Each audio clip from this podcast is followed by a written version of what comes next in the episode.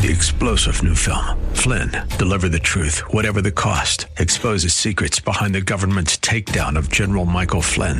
Flynn knew what the intel world had been up to. He ordered the first audit of the use of contractors. This set off alarm bells. He told the truth. He was the most dangerous person for Donald Trump to hire. They had to get rid of Flynn. Flynn, deliver the truth, whatever the cost. Available now. Watch it today. Go to salemnow.com. Salemnow.com. In addition to taking care of one another inside the church, what if we developed a lifestyle of taking care of the most needy outside the walls of the church? How would that change the community and our city? Bob Moffat, president and founder of Harvest Foundation in Phoenix, along with Pastor Julian Gibb, talked with pastors and leaders about how sacrificial love by those in the church to those in need outside the church has helped people see and embrace Jesus Christ. It's that demonstration of Jesus' greatest commandment that we'll hear more about today on the kingdom and its stories. Well, good morning, good afternoon, good evening, wherever you are around the world, a warm welcome to you. My name is Julian Gibb from the Harvest Foundation, and you are listening to The Kingdom and Its Stories. And The Kingdom and Its Stories is a program about how we as Christians are called to live out our faith, to uh, indeed know the scriptures, study the scriptures, but to put the scriptures into action.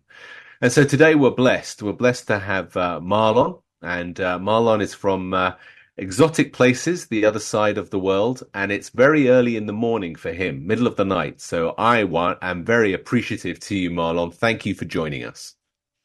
You're very welcome. It's my pleasure to join you.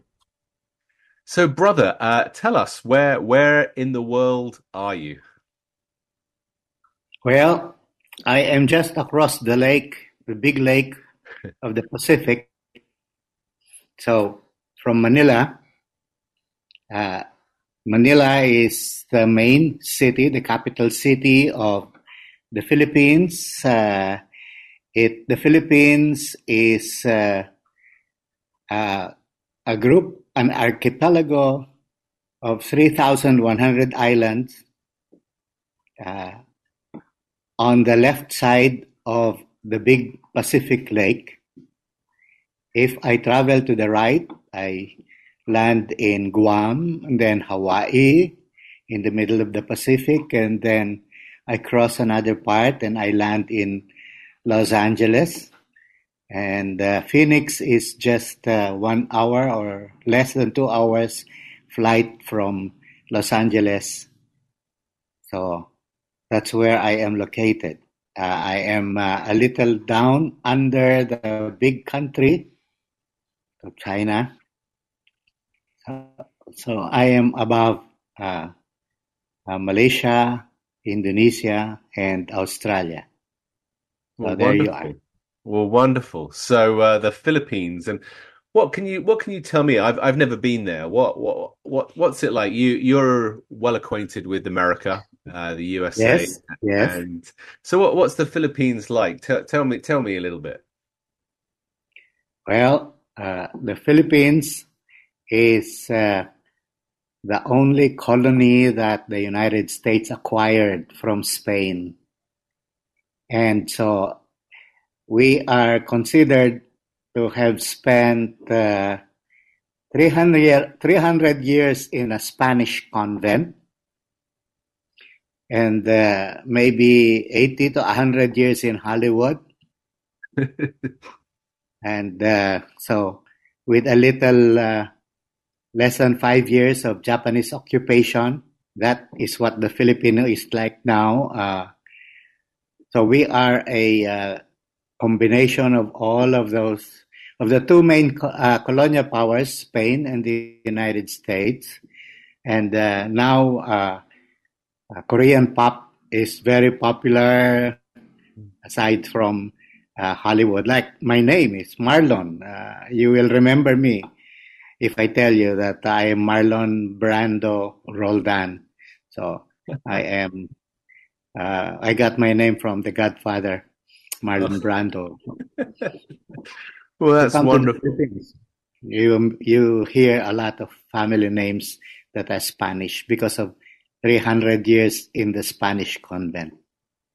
Well, wonderful. You know, and it, it's a beautiful country. You know, just just looking uh, uh, online, that's the closest I've been to it. But uh, brother, you know, in, so tell me, in your in your country, uh, how have you uh, been serving uh, your population, your people, your neighbor? How have you been been loving them? How have you been showing them Jesus Christ?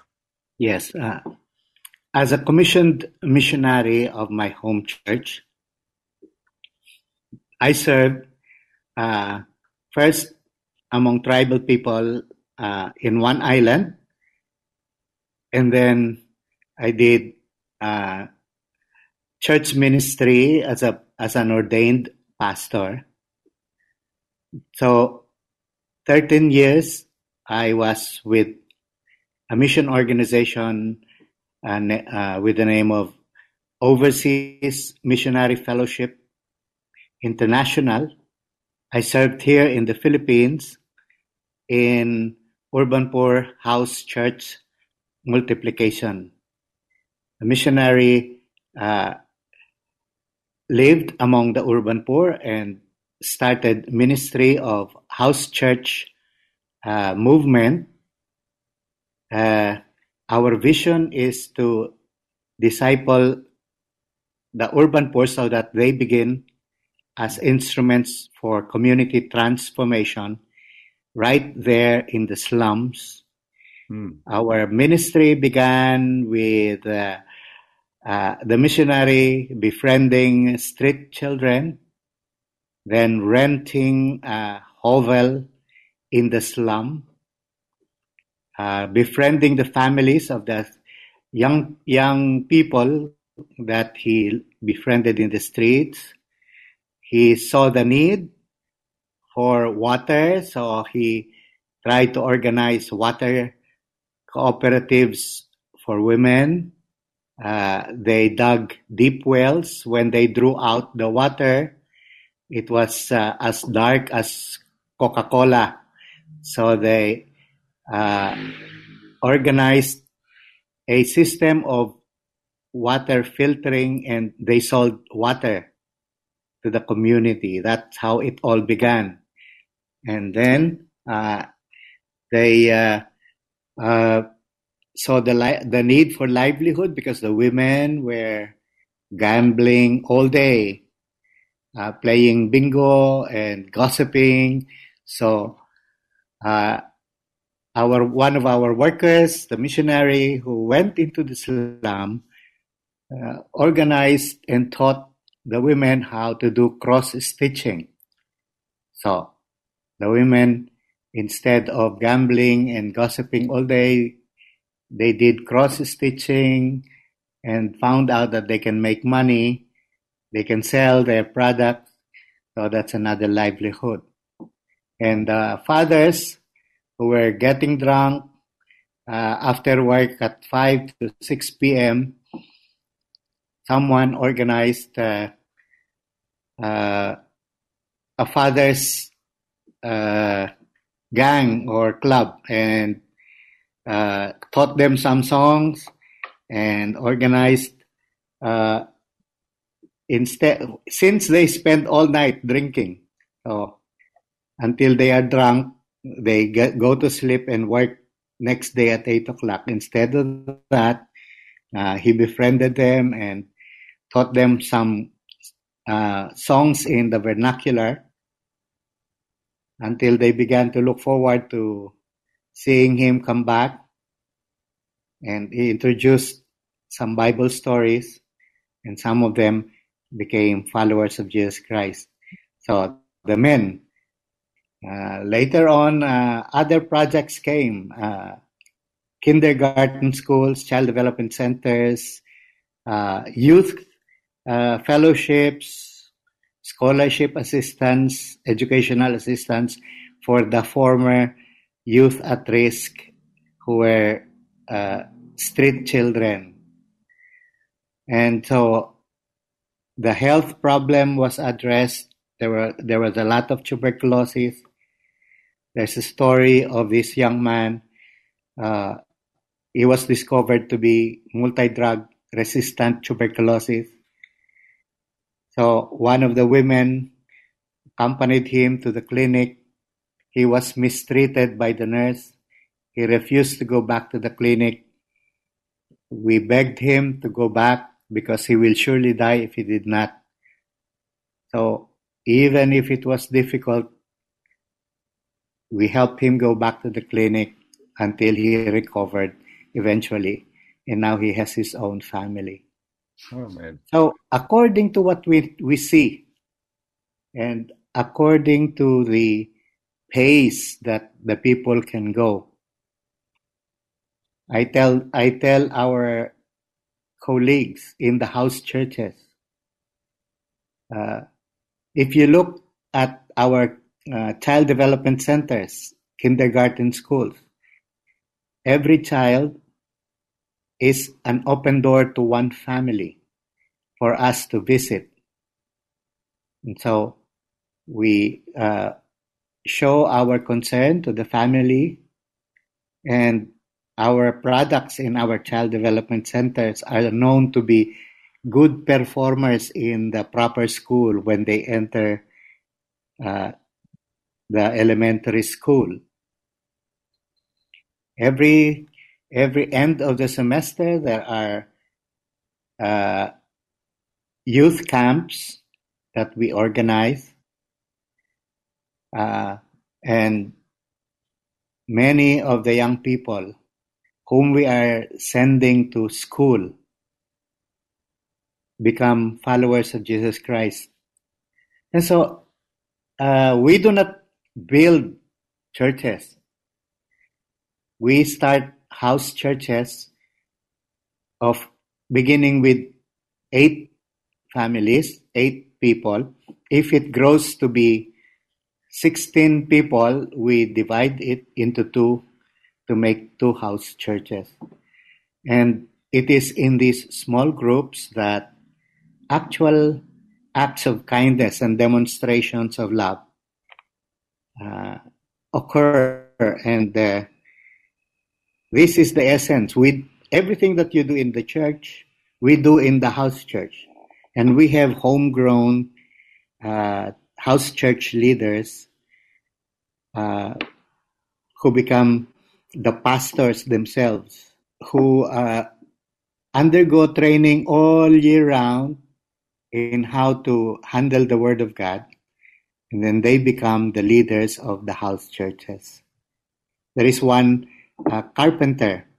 Uh, after the flood, we help the victims of the flood by building uh, pedicabs, small BMX size bicycles with sidecars. Hmm. So this carpenter took on one of the pedicabs. During the day, the daytime, it is used for ambulant vending, like food, uh, uh, food in the on on the streets. Yeah, Mm. so during the day they use that. During the evening, that at night they gather recyclable materials from the uh, the garbage dumps and bring them to the junk shops. Plastic, pieces of wood, or uh, pieces of steel, or copper, or things that you can salvage from the dump heap. So this carpenter uh, started that way and then got to join the men's group and came to know the Lord, was discipled, and started uh, disciple uh, as a as one playing the guitar.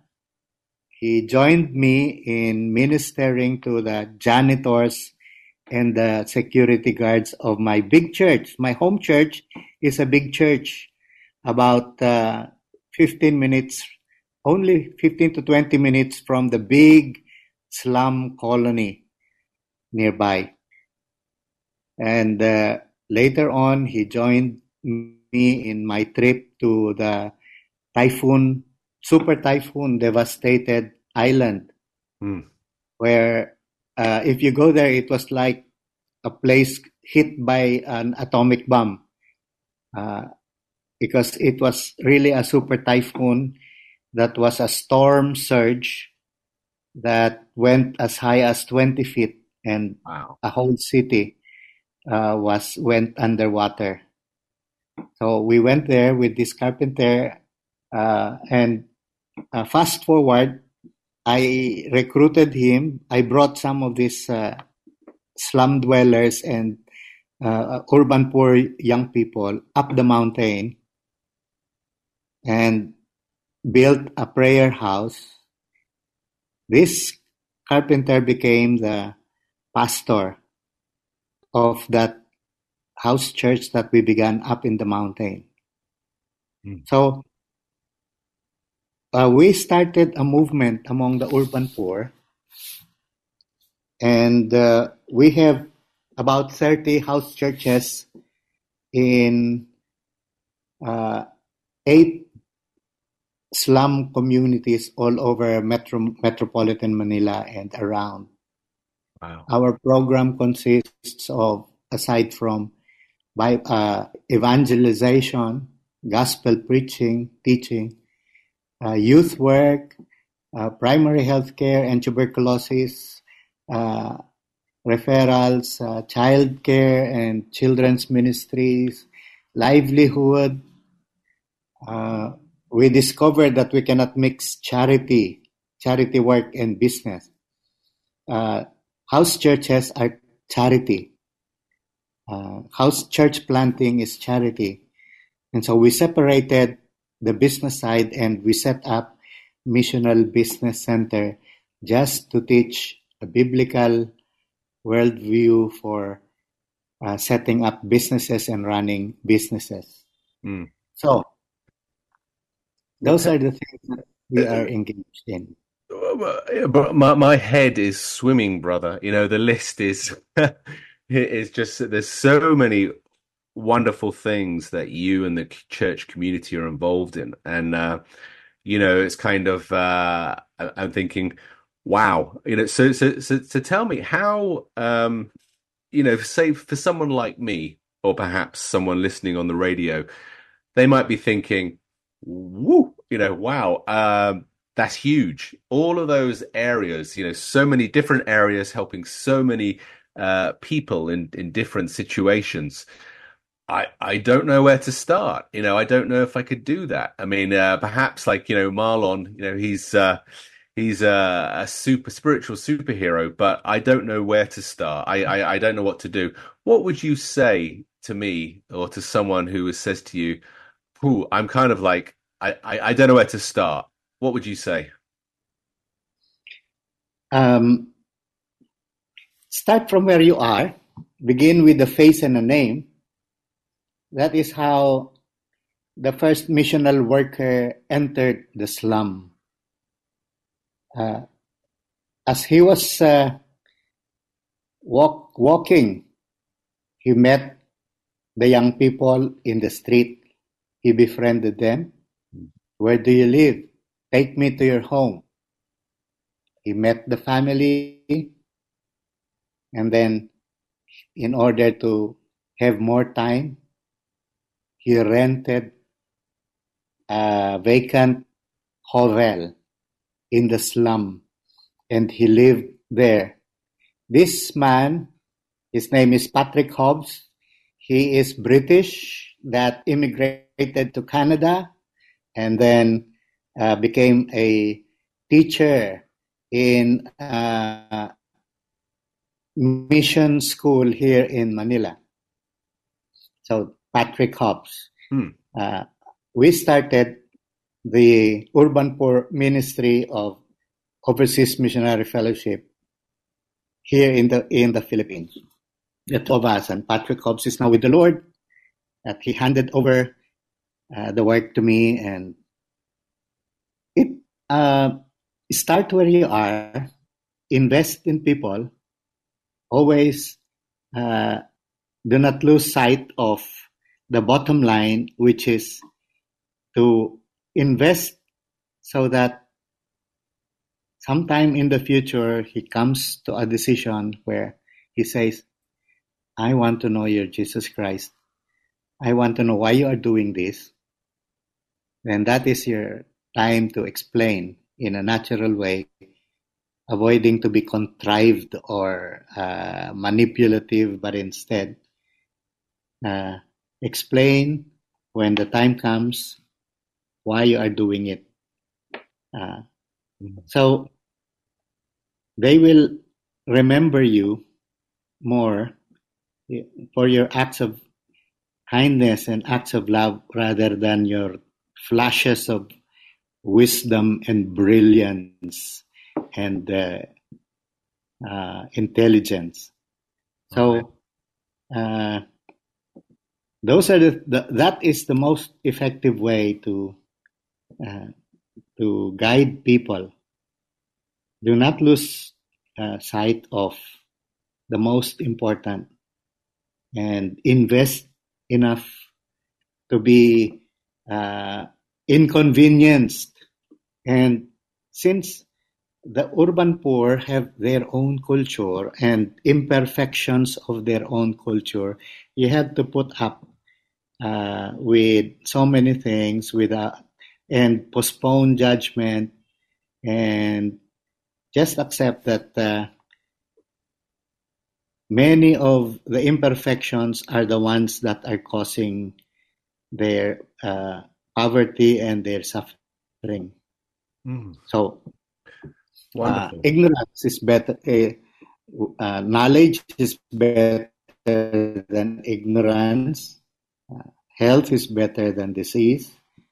Uh, an intellectual uh, enlightenment is better than a vacuum and uh, and so, fear uh, should uh, you know a, a, new hope and courage is better than uh, a meaningless uh, meaningless lifestyle so the the very simple uh, to to yeah. grow in wisdom to grow in physical health to be acceptable to god mm. in fa- gain favor with God and gain favor with fellow men.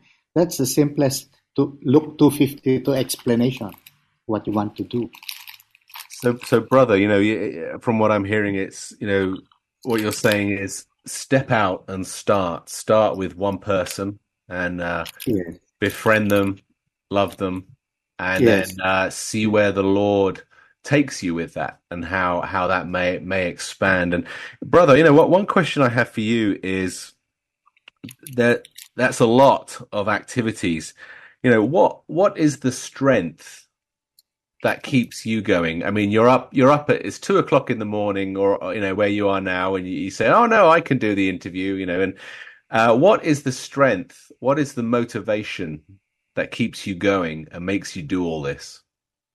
Um what did it take to uh, what did it take to bring back Jesus Christ from the dead?